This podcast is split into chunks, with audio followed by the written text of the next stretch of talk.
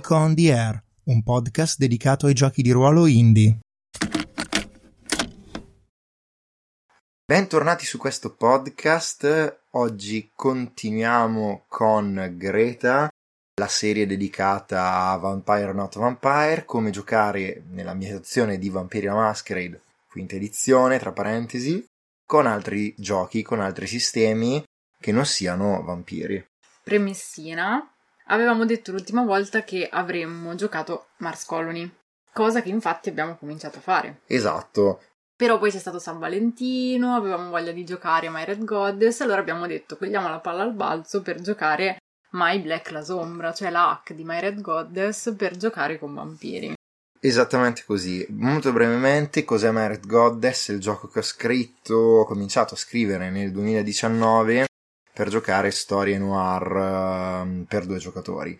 Il gioco è forse uno di quelli di cui ho parlato di più su questo podcast, per cui vi invito ad andare a recuperare le vecchie puntate che parlano di questo gioco nello specifico per sapere cose su di esso. È disponibile attualmente gratuitamente su itch.io, visto che è in playtest. E però è successo che nel 2020 scrivessi un hack, un color hack che eh, permetteva di giocare ambientazione di vampiri, quindi una roba vecchia, tra virgolette vecchia, che si intitola appunto My Black la Sombra. L'abbiamo giocata una sola volta. Prima di questa. Esatto.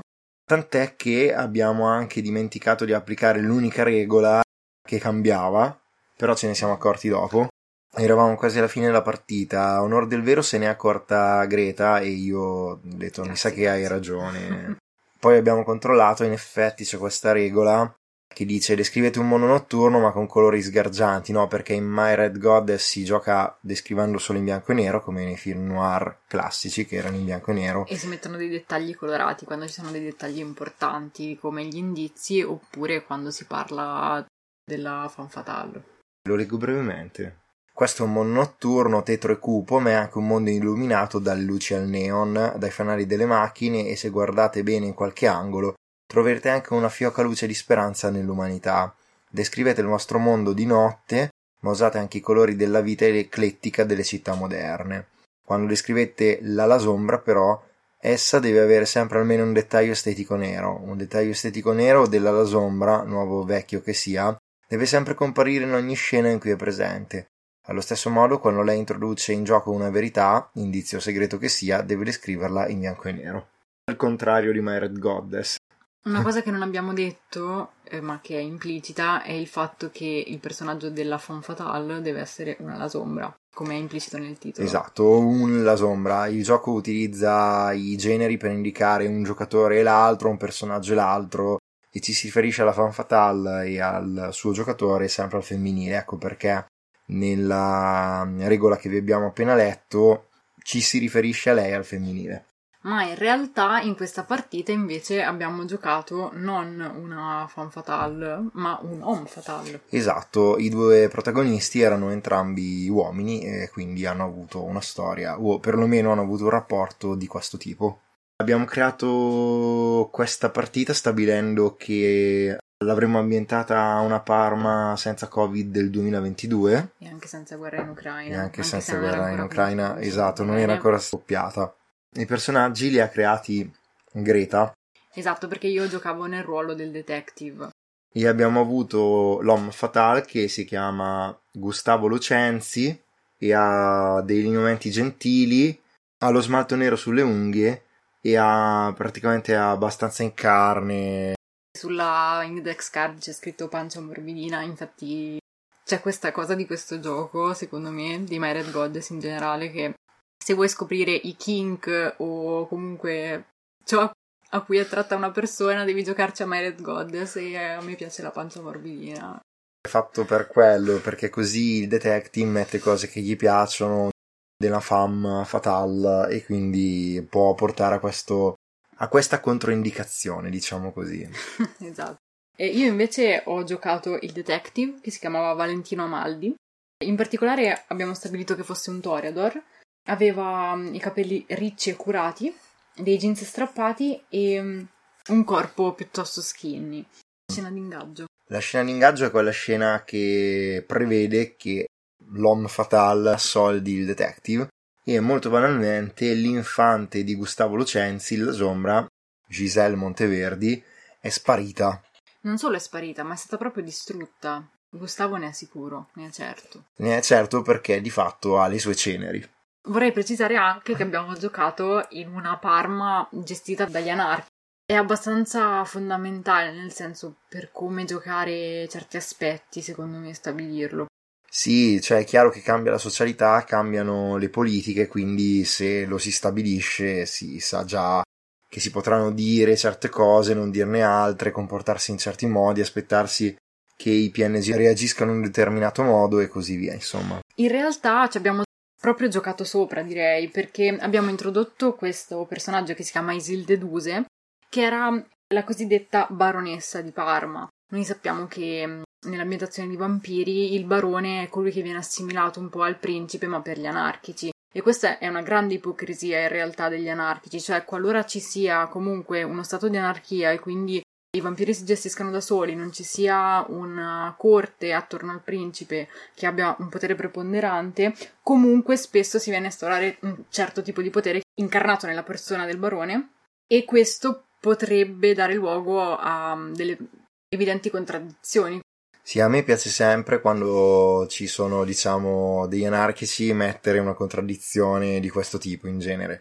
Anche se permettetemi di spezzare una lancia in uh, favore degli anarchici, ma non tutti gli anarchici riconoscono queste autorità. Cioè, è vero che è un controsenso, è bello metterlo perché crea conflitto, però non tutti i domini hanno veramente dei baroni, alcuni non li tollerano e se ci sono non funzionano come nella camarilla, ecco. Ci tengo a dirlo perché sennò poi su questa cosa ci si marca tantissimo.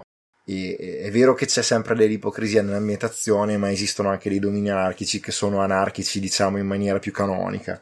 Sta di fatto che durante la scena di ingaggio Gustavo rivela che Esilde Duse poteva avere volontà di vendetta nei suoi confronti. Valentino chiede espressamente a Gustavo se lui avesse paura che questa um, morte della sua infante potesse essere avvenuta per mano di qualcuno che in realtà volesse vendicarsi di lui e non perché volesse uccidere lei direttamente. E lui dice sì, temo di sì, e temo che Esilde Duse possa averci messo il suo zampino. Mentre un'altra pista era costituita da Caterina Armeni, che è una brugia una brucia anarchica che è nel giro appunto delle proteste, contestazioni, dei rave, dei deliri, come li chiamano, dei raduni.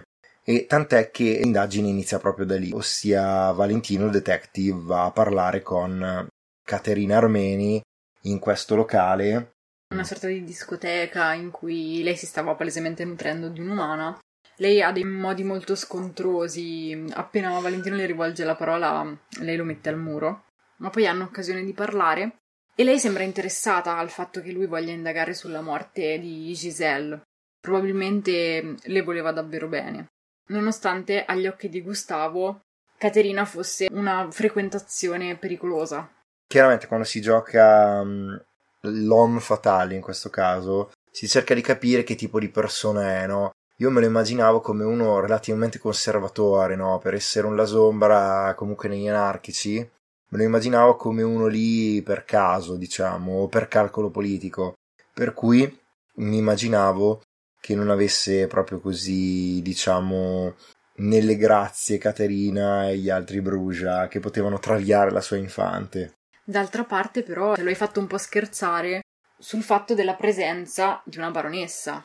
Sì, sì, eh, perché mh, mm, volevo tenere un po' il piede in due scarpe per eh, prendere una decisione più avanti.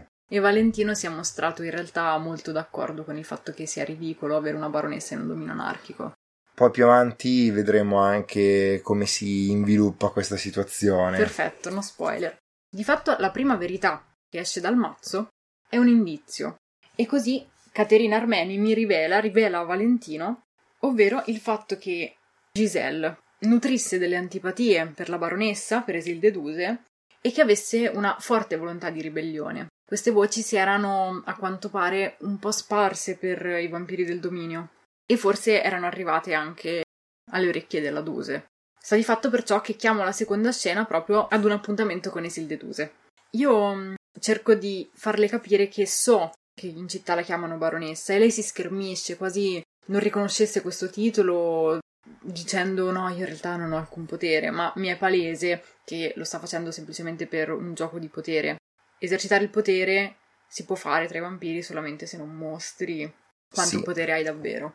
Tra l'altro la giocavo io e io mi immaginavo che fosse molto meno brava a nascondere questa cosa di quanto volesse Isilde, ossia sì, io non sono veramente la baronessa, però di fatto lo faceva in maniera, come dire, goffa, per cui di fatto era palese a tutto che invece era quello che voleva. Ah, tra l'altro Isilde è un aventro, se può servire a qualcuno saperlo. Abbiamo forse qui ricalcato un po' lo stereotipo di questo clan. Potere politico. Sì, ma non è stato un caso, volevo proprio che fosse palese che insomma lei diceva di no, ma in realtà era un sì, e quindi ho usato lo stereotipo in questo senso. Chiaro. Fatto sta che in questo caso invece dal mazzo era uscito un segreto. Quindi la seconda verità era in realtà un segreto relativo a Gustavo Lucenzi, l'homme fatal. In particolare, quando ehm, io, Valentino, parlo a Isilde di Giselle e le rivelo che sono stato ingaggiato da Gustavo Lucenzi, lei fa una sorta di risata aspra, amara e mi chiede se invece Gustavo mi avesse raccontato come e perché ha abbracciato proprio Giselle e l'ha scelta come sua infante. Io, quando rispondo di no, mi dice che lei e lui avevano una sorta di relazione molto tossica in passato. Era una relazione amorosa che però mh, era basata sul conflitto, sul farsi dei dispettucci, dispettucci che sono culminati poi nella decisione di lui di abbracciare Giselle soffiandola a Esilde, che prima di lui l'aveva scelta come sua futura infante. Sì, cioè è stato letteralmente un dispetto in questa relazione abusiva di ci amiamo ma ci odiamo e mm, macchiniamo segretamente per farci del male, che in realtà tra l'altro è un'ispirazione a una puntata di non mi ricordo più di quale stagione di Supernatural, dove c'erano questi due protagonisti che erano interpretate dagli attori di Spike e di Cordelia che praticamente si odiavano ma si amavano per eh, vari secoli. Mi sono ispirato a quello, lo ammetto. In ogni caso mi ha molto colpito, cioè sia come, diciamo, relazione abusiva, sia come segreto.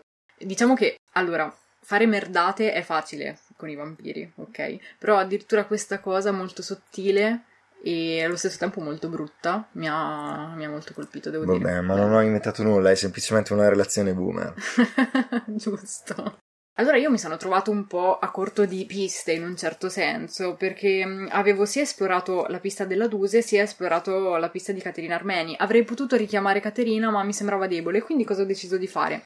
Ho deciso di indagare sulla vita passata di Giselle. Aveva effettivamente mh, dei parenti a Parma? C'era qualcuno ancora vivo della sua famiglia? E così ho trovato un eh, vecchio avvocato, mi sembra, dico bene? Sì, suo fratello, ormai un uomo di 70 anni che io vado a trovare nel cuore della notte. si chiamava Raimondo, l'ho anche annotato sulla scheda il cartoncino di Giselle. Raimondo Monteverdi. Io vado a trovarlo nel cuore della notte, lui in realtà è in piedi, sta leggendo un libro con indosso una vestaglia. Io però non mi presento come Valentino Maldi, semplicemente mi intrufolo in casa sua e utilizzo il mio potere di oscurazione che abbiamo giustificato, io sono un Toreador, quindi abbiamo giustificato questa cosa dicendo ma potrei aver avuto un, un amico, magari un uh, Nosferatu, che mi ha insegnato questo potere. Il famoso armadillo. Sì, poi l'abbiamo riutilizzato tra l'altro, abbiamo introdotto un PNG, l'armadillo.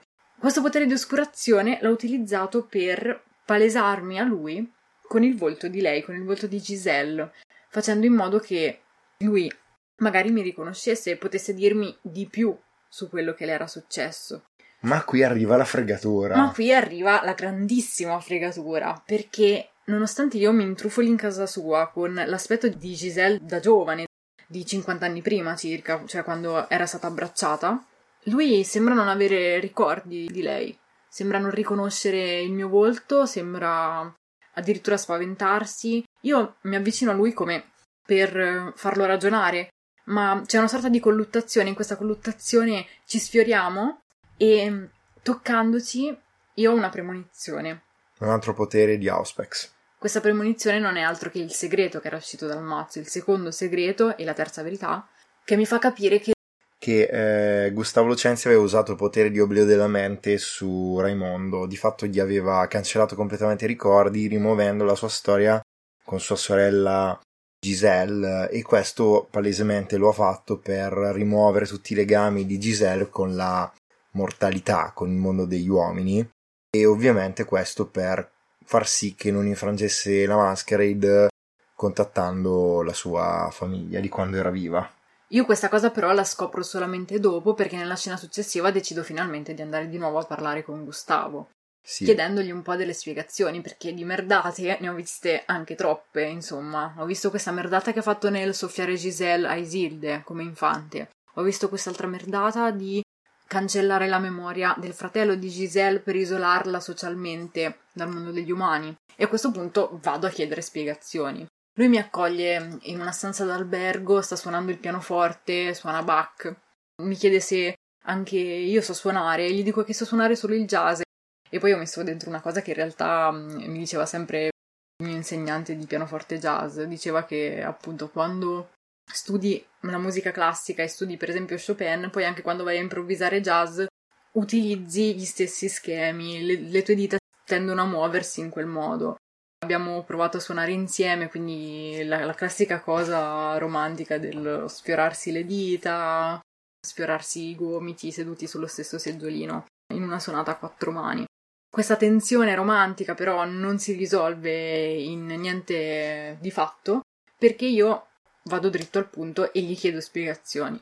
Lui mi spiega che voleva proteggere Giselle dalla masquerade, quindi voleva isolarla di fatto dalla sua vita mortale e poi mi spiega anche che è vero, aveva questo tipo di relazione contorta, malata con Esilde Duse.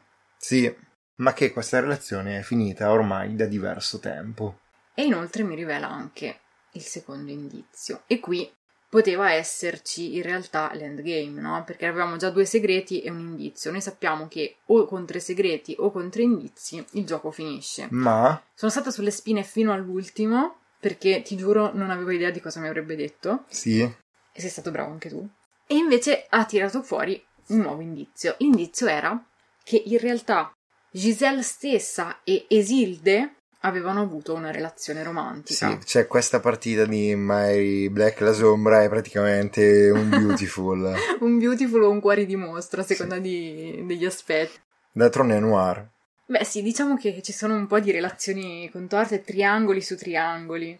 Ma la cosa che dico sempre è che in vampiri si sottovaluta quanto in realtà i vampiri pensino di essere intelligenti e lontani dall'umanità e invece continuano a fare stupidate che io definisco da tragedia shakespeariana e secondo me viene meglio così perché se li giochi in maniera troppo aliena, cioè sono delle macchine, non sono interessanti. Sì, diventano dei supereroi che ogni tanto bevono sangue. Sì, sì, non è proprio interessante, cioè ci sta a far vedere qualche PNG mostruoso lontano dall'umanità, però in realtà poi dopo non fa scattare veramente i cuori delle persone, non fa errori, uh, è poco interessante, ecco, è molto meglio quando invece pensa di essere come dire, razionale, invece fa le cazzate peggiori, insomma. Io a quel punto insinuo anche che Esilde possa aver utilizzato questa relazione con Giselle proprio per farla intrufolare all'interno dell'ambiente brucia e scoprire delle eventuali volontà di ribaltare il suo potere, cioè che possa averla usata come spia. Sì. Gustavo sembra stupito, anzi addirittura allarmato da questa eventualità e così decido di vedere i Brusa. Non solo Caterina, ma tutti gli altri con cui Giselle partecipava ai deliri. Tra l'altro noi abbiamo detto i Brugia, immagino che molti di loro fossero Brugia, ma secondo me c'era dentro un po' un mare magnum in quella galassia lì. Sì, magari si vociferava anche, se non sbaglio, che alcuni fossero dei pentiti. Ex Sabbath. E tra l'altro una delle cose divertenti sulla quale ho giocato un po' all'inizio è che sembrava che Gustavo Lucenzi, l'On Fatal, fosse uno di quei La Sombra che hanno lasciato Sabbath non per unirsi alla Camarilla ma per unirsi agli anarchici in realtà. Ci ho giocato un po' sopra, poi in realtà non è stato interessante per la nostra partita, però diciamo che Sabbath ha avuto una punta in questa partita, ogni tanto qualche riferimento c'era. Sì, anche se non tanto forte quanto forse nella partita precedente che sì. abbiamo fatto in Slay With Me. In quella precedente, in Slay With Me, c'era proprio l'ideologia del Sabbath, eh, fatta proprio da... Se non abbiamo mostro. detto la parola Sabbath, però c'erano tutti i temi relativi. Sì. Sta di fatto che io vado dai Brusa aspettando che mi carichino di bastonate, diciamo. Tanto che mi porto dietro gli amichetti Nosferatu, dato che li avevamo creati, buttiamoli dentro. L'armadillo mi accompagna e i suoi e io comincio a interrogarli. Ci vediamo in una sorta di terreno neutro, un uh, palazzo abbandonato, uno di quei ecomostri mai finiti, no? Un po' fuori città. Insomma, confrontandosi con tutte queste persone lì, di fatto Valentino viene a scoprire che alcuni di loro sapevano che Giselle avesse scoperto e fosse rimasta sconvolta completamente sconvolta dalla notizia che Gustavo Lucenzi e Silvio Duse avessero avuto una storia e da come aveva reagito sembrava che le fosse caduto il mondo addosso, che avesse pensato di aver sempre vissuto una menzogna, addirittura il tradimento da due persone che aveva amato. L'una in un modo paterno, l'altra in un modo romantico. Esatto e di fatto non abbia retto e alcuni dicevano che loro hanno sempre pensato che si trattasse di un suicidio e non di un omicidio in realtà. Quindi i miei sospetti che si trattasse di una vendetta da parte dei Brusa perché sospettavano che lei fosse una spia della Duse cadono completamente. Ovviamente questo era un segreto di Gustavo sì. Lucenzi. Gustavo non aveva mai parlato con lei della sua relazione con Esilde Duse, aveva forse paura di rivelarglielo anche perché aveva paura che lei scoprisse qual era il motivo per cui era stata abbracciata, cioè un dispetto. Esatto, io devo essere sincero, mi sono immaginato Gustavo come un sire che in realtà abbraccia per fare un dispetto, ma poi in realtà si affeziona a Giselle. Però non riesce a non eh, controllare in qualche modo la sua infante, no? Forse perché effettivamente, per come è emersa il fatto di essersi suicidata per questa ragione, era una persona fragile, il che è una cosa strana, no? Nello stereotipo della sombra, che di solito abbracciano persone forti, ma a noi non piacciono gli stereotipi. Lei è sempre stata descritta anche da Isilde Duse. Io avevo chiesto a lei perché l'hai scelta e lei l'aveva descritta come una persona che aveva il coraggio di ribellarsi. Però questo non significa che tu non possa avere un tumulto dentro, tanto più che essendo la sombra, come poi Gustavo dirà, a volte le ombre ti sopraffanno. Tra l'altro, la cosa interessante è che un Aventro di fatto abbia scelto un infante per il coraggio di ribellarsi. Questa cosa sfida molto gli stereotipi e forse è stato anche per questo che ho deciso di fare questa scelta insolita e la stessa cosa vale per Gustavo che abbraccia un infante alla sombra pur eh, magari non essendo lo stereotipo dell'infante alla sombra, d'altronde sono persone. E come ripeto per l'ennesima volta, a me piace giocare dentro e fuori gli stereotipi in questo gioco, se no diventa una fotocopia sterile. Andando mm. di nuovo da Gustavo per riportargli le mie scoperte, Sembra che la serata passi senza che io riesca a dirgli nulla. Andiamo a teatro, vediamo uno spettacolo in cui viene suonato Bach per riportarci al tema precedente. Poi andiamo in albergo, cominciamo a parlare. Lui finalmente mi chiede quali sono le novità e io, messo alle strette, devo dirgli la triste e sconcertante verità. Lui sembra avere veramente un crollo emotivo quando viene a sapere che lei si sia distrutta da sola, si sia tolta la sua non vita. Forse quello che ho pensato è che Gustavo in realtà non volesse ammetterlo con se stesso, no? E quindi abbia cercato dei colpevoli in tutte le persone che plausibilmente avrebbero potuto volerla distrutta o portata alla distruzione ma in fondo mi sono immaginato che una parte di Gustavo abbia sempre sospettato e allontanato l'idea che lei si fosse suicidata per questa ragione. Anche perché avrebbe voluto dire ammettere che tutte le menzogne raccontatele per proteggerla in realtà poi l'hanno portata a uccidersi. Tra l'altro queste sembrano segmentali, però in realtà sono importanti perché uno degli scopi del gioco è proprio conoscere i personaggi, cioè arrivare alla fine del gioco dicendo che io conosco questo personaggio, io che l'ho giocato ovviamente. Sì, è una cosa che dico spesso di My Red Goddess e quindi anche di My Black, la sombra che di fatto utilizza tutti gli stessi processi, è che uno degli scopi del gioco è capire chi sono i due protagonisti. Fatto sta che lui è disperato, comincia a piangere sangue, io cerco di consolarlo e di fatto andiamo al confronto finale confronto finale è una scena nella di fatto il confronto finale è una scena nella quale il detective decide se la sua infatuazione per la fan fatale diventa amore vero e proprio oppure se non vuole più avere a che fare nulla con la fan fatale e nella quale invece la fan fatale decide se uccidere o essersi innamorata del detective. Se amarlo oppure decidere che sa troppo e deve essere eliminato. La mia scelta è quella di amare il um, detective io invece stavolta no, ho scelto di allontanarmi da lui, nonostante sia stata indecisa, lo ammetto. Queste scelte vanno fatte segretamente, quindi poi dopo si svelano gli assi e ci siamo trovati davanti a questo finale. Loro di fatto si baciano anche perché abbiamo scoperto le carte, però di fatto dai, una pomiciata non ha mai ucciso nessuno, no? E quindi si baciano. Tra l'altro cosa non vera perché mi ricordo benissimo che in una nostra partita di My Red Goddess, sì. dopo che avevo baciato la fan fatale, avevamo rivelato gli assi, tu avevi scelto di uccidermi e quindi avevamo detto che il suo rossetto era avvelenato, quindi sì, effettivamente sì. lì in quel caso la pomiciata mi aveva ucciso. Non ci si può mai fidare di nessuno e di nulla né noir. In questo caso in particolare, dopo questo bacio, in realtà molto triste anche, no? Gustavo mi rivela l'attrazione che prova per me. Io gli dico anch'io sono attratto da te, tuttavia non posso avvicinarmi ancora a te perché ho paura. E lui mi chiede paura di cosa? E io gli rispondo ho paura di diventare come te. Pam! Eh sì.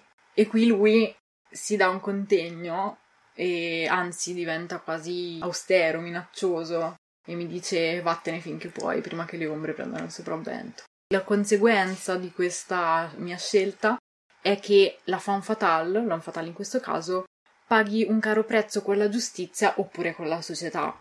In particolare io ho fatto vedere nelle mie vignette finali come il mio personaggio si avvicinasse all'ambiente dei deliri brucia e mirasse a sovvertire l'ordine costituito. Ordine costituito non soltanto da Isilde Duse, ma, come si era scoperto durante il gioco, anche da Gustavo Lucenzi, che comunque aveva un ruolo fondamentale nei poteri del dominio. Sì, era un potere dietro al trono, in questo era molto stereotipicamente un la sombra. Quindi il potere nella città di Parma viene sovvertito e Gustavo Lucenzi cade in rovina. Tant'è che nella sua vignetta finale, appunto, lo vediamo con un abito logoro che cerca di fare un rituale bruciando come dei vestiti o degli oggetti appartenenti a Giselle, cercando nelle ombre create da quel falò una risposta chiamandola per nome, ma nessuna risposta arriva. Già, perché nella quinta edizione la disciplina di oblio è in comune agli Ekata, che sarebbero i Giovanni e i loro amici, chiamiamoli così, e i Lasombra, per cui di fatto anche un Lasombra può parlare con i morti. E boh, mi piaceva molto questo finale perché in realtà era un giudizio morale mio in parte sulla figura di Gustavo, ossia a volte se ti comporti in maniera tale con le persone che ami e dici voler proteggere, puoi portarle a rovina e il eh, desiderare tornare in contatto con loro, il chiedere scusa, non vuol dire che queste persone poi debbano voler parlare con te o scusarti. E quindi mi piaceva perché era un dannato, dannato da se stesso senza, diciamo, una luce finale. Ecco perché ho fatto questa scelta di vignetta finale. Una domanda che mi è sorta è: ma è possibile un amore da entrambe le parti? Perché mi sono fatta questa domanda? Perché quando avevamo giocato la prima volta mm-hmm. era venuta una situazione opposta. In realtà ero sempre io che non avevo amato, io ero la, la sombra in questo caso, però comunque c'era un amore da parte del detective e invece una volontà di uccidere da parte di lei. In questo caso invece i ruoli sono stati invertiti, ma comunque non c'è stata una volontà di amare da entrambe le parti. Mi chiedo quindi se in un gioco del genere sia possibile effettivamente raggiungere un amore sincero. Secondo me sì, semplicemente nelle nostre partite non è successo per varie ragioni. Brevemente, nella partita precedente avevamo una ala sombra e lui invece era uno sceriffo perché giocavamo in un ambiente camarillico in cui lei gli chiede di cercare un suo infante che è sparito. Piano piano si viene a sapere che mm, questo suo infante in realtà, mentre erano entrambi vivi, dovevano sposarsi, erano promessi sposi, poi lei viene inaspettatamente abbracciata e quindi decide di abbracciare lui, ma senza il suo consenso. Successivamente poi lui viene trovato con uh, dei tremer e stanno facendo una sorta di rituale di sangue per fare in modo di recidere il legame di sangue tra lui e lei. Infatti lei continuava a tenerlo sotto il suo gioco, continuandolo a um, trire con il proprio sangue, ma lui mm, ormai non l'amava più, aveva capito che lei era ossessionata da lui e sentiva che il legame di sangue che aveva con lei era qualcosa di sbagliato e voleva reciderlo e per questo era scappato di sua spontanea volontà. Sì, secondo me è possibile fare delle storie in cui i personaggi si amano sinceramente semplicemente non sono state le nostre due storie fino ad ora. Va non, bene, allora... Non credo che ci sia una pregiudiziale del tipo i vampiri non possono amare, lo decide la partita se possono amare in questa partita i vampiri. Io spero tanto che quest'hack comunque eh, venga portato avanti, cioè a me piace molto, secondo me merita. La metteremo nell'edizione finale del gioco nelle appendici o con uh, i riferimenti a Vampiri la Maschera se sarà possibile oppure con numeretti di serie cancellati. E mi raccomando, ricordatevi di giocare il mondo a colori, non come noi. Esatto, esatto. È importante perché di fatto è un ribaltamento. Tra l'altro l'ho letto stasera per fare la puntata e effettivamente, porca miseria, ehm, due anni fa ero molto più geniale rispetto adesso. Non mi sarebbe venuto in mente, però era un buon consiglio. Bene, allora, le ultime considerazioni non possono essere che una specie di bilancio. A me la partita è piaciuta e secondo me il gioco riesce a mm, farci giocare vampiri e una storia noir con vampiri. Sono d'accordo. Il gioco io lo adoro, quindi anche in questa versione dà il meglio di sé, secondo me. Nel senso, io sono un cattivo giudice perché il gioco è un mio gioco, l'hack l'ho scritto io, mi piace vampiri, per cui forse non sono oggettivo su questa cosa, però soggettivamente io sono contento del risultato. Anch'io moltissimo, anzi spero di giocarlo ancora. In versione My Black la sombra, dici? In versione My Black la sombra, anche per scoprire se appunto quello che dicevi prima è vero, cioè se effettivamente è possibile amare da entrambe le parti. Poi per come è fatto il gioco, il lieto fine non c'è mai. Però già il fatto di ottenere due personaggi che si amino reciprocamente, per me è già un lieto fine in parte. Sì, è la soluzione e sì, anch'io la penso così. Anche a me piace quando si amano tutti e due, in genere. Devo dire che tu mi hai fatto questa osservazione. Quando ci metti i personaggi manipolatori, alla fine io scappo sempre. Sì, cioè perché chiaramente tu come giocatrice hai un giudizio morale anche comprensibilmente refrattario ai personaggi manipolatori è chiaro no? che anche in base a come noi come giocatori amiamo, i nostri personaggi agiscono di conseguenza. Il che non vuol dire che non possiamo giocare anche personaggi più lontani da noi, eh? solo che è chiaro che quando stiamo meno attenti, quando siamo meno sorvegliati, inevitabilmente i nostri personaggi dicono anche qualcosa di noi. Ok, forse questa puntata può finire qui è stata molto actual playosa, nel senso che abbiamo spiegato molto come ha funzionato la partita, forse di considerazioni di design, a meno che anche queste non siano considerazioni di design, ne abbiamo fatte di meno, ma d'altronde immagino che con alcuni giochi diremo più cose di design e con altri giochi ne diremo di meno. Io credo che noi di questo gioco abbiamo già parlato tantissimo, così tante volte che forse alcune delle cose che si potrebbero dire non ci vengono in mente perché sono banali da tante volte che le abbiamo dette. Prima o poi verrà pubblicato comunque. Se volete giocarlo comunque è gratis su itch.io. Vi ringrazio per essere stati con noi anche in questa puntata e ci risentiamo alla prossima. La prossima che sarà davvero Mars Colony. Sì, perché adesso finiamo la partita, per cui poi dopo registreremo la puntata. Ciao a tutti! Ciao ciao!